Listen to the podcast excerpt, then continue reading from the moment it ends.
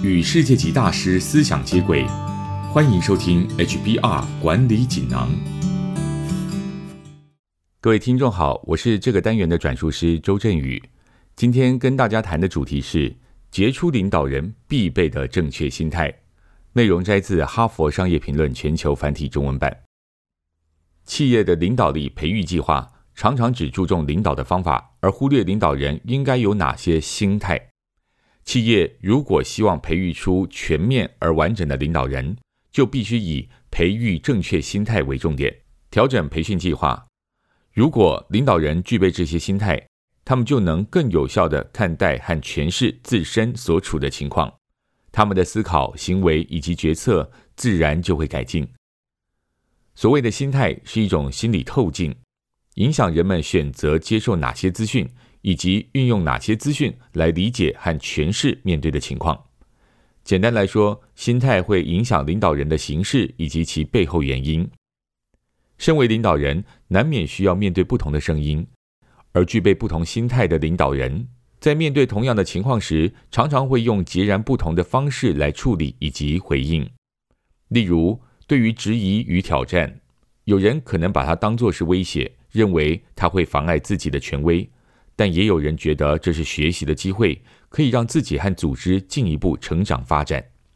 由此可以看出心态的重要，具备什么心态，决定了领导人如何看待问题和机会。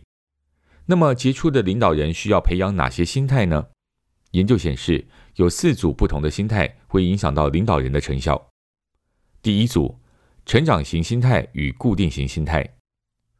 成长型心态是指相信人们能够改变本身的才华、能力和智慧。相反的，拥有固定型心态的人则不相信本身的才华、能力和智慧能够被改变。几十年的研究发现，具备成长型心态的人在心智上比较倾向迎接挑战，善用回馈意见，采用最有效的解决策略，并能提供有建设性的回馈意见给部署。以及更努力坚持，设法达成目标。第二组，学习心态与绩效心态。学习心态是指能主动积极的提高本身能力，学习新事物；而绩效心态则是更希望自身能力被肯定。两者相较之下，具备学习心态的领导人在心智上更倾向学习新事物、新技术，采取学习策略，寻求回馈意见，并投入更多心力。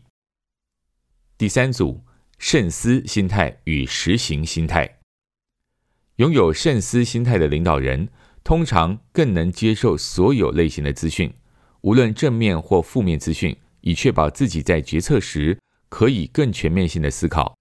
而拥有实行心态的领导人，顾名思义，会更着重于实行各项决策，这可能让他们忽略不同的新想法与新资讯。若比较这两者，慎思心态的领导人往往会做出更好的决定。第四组，促进心态与预防心态。促进心态的领导人着重在成功和获利，他们会确立某个特定的目的目标，并且把达成这些目标当成优先要务。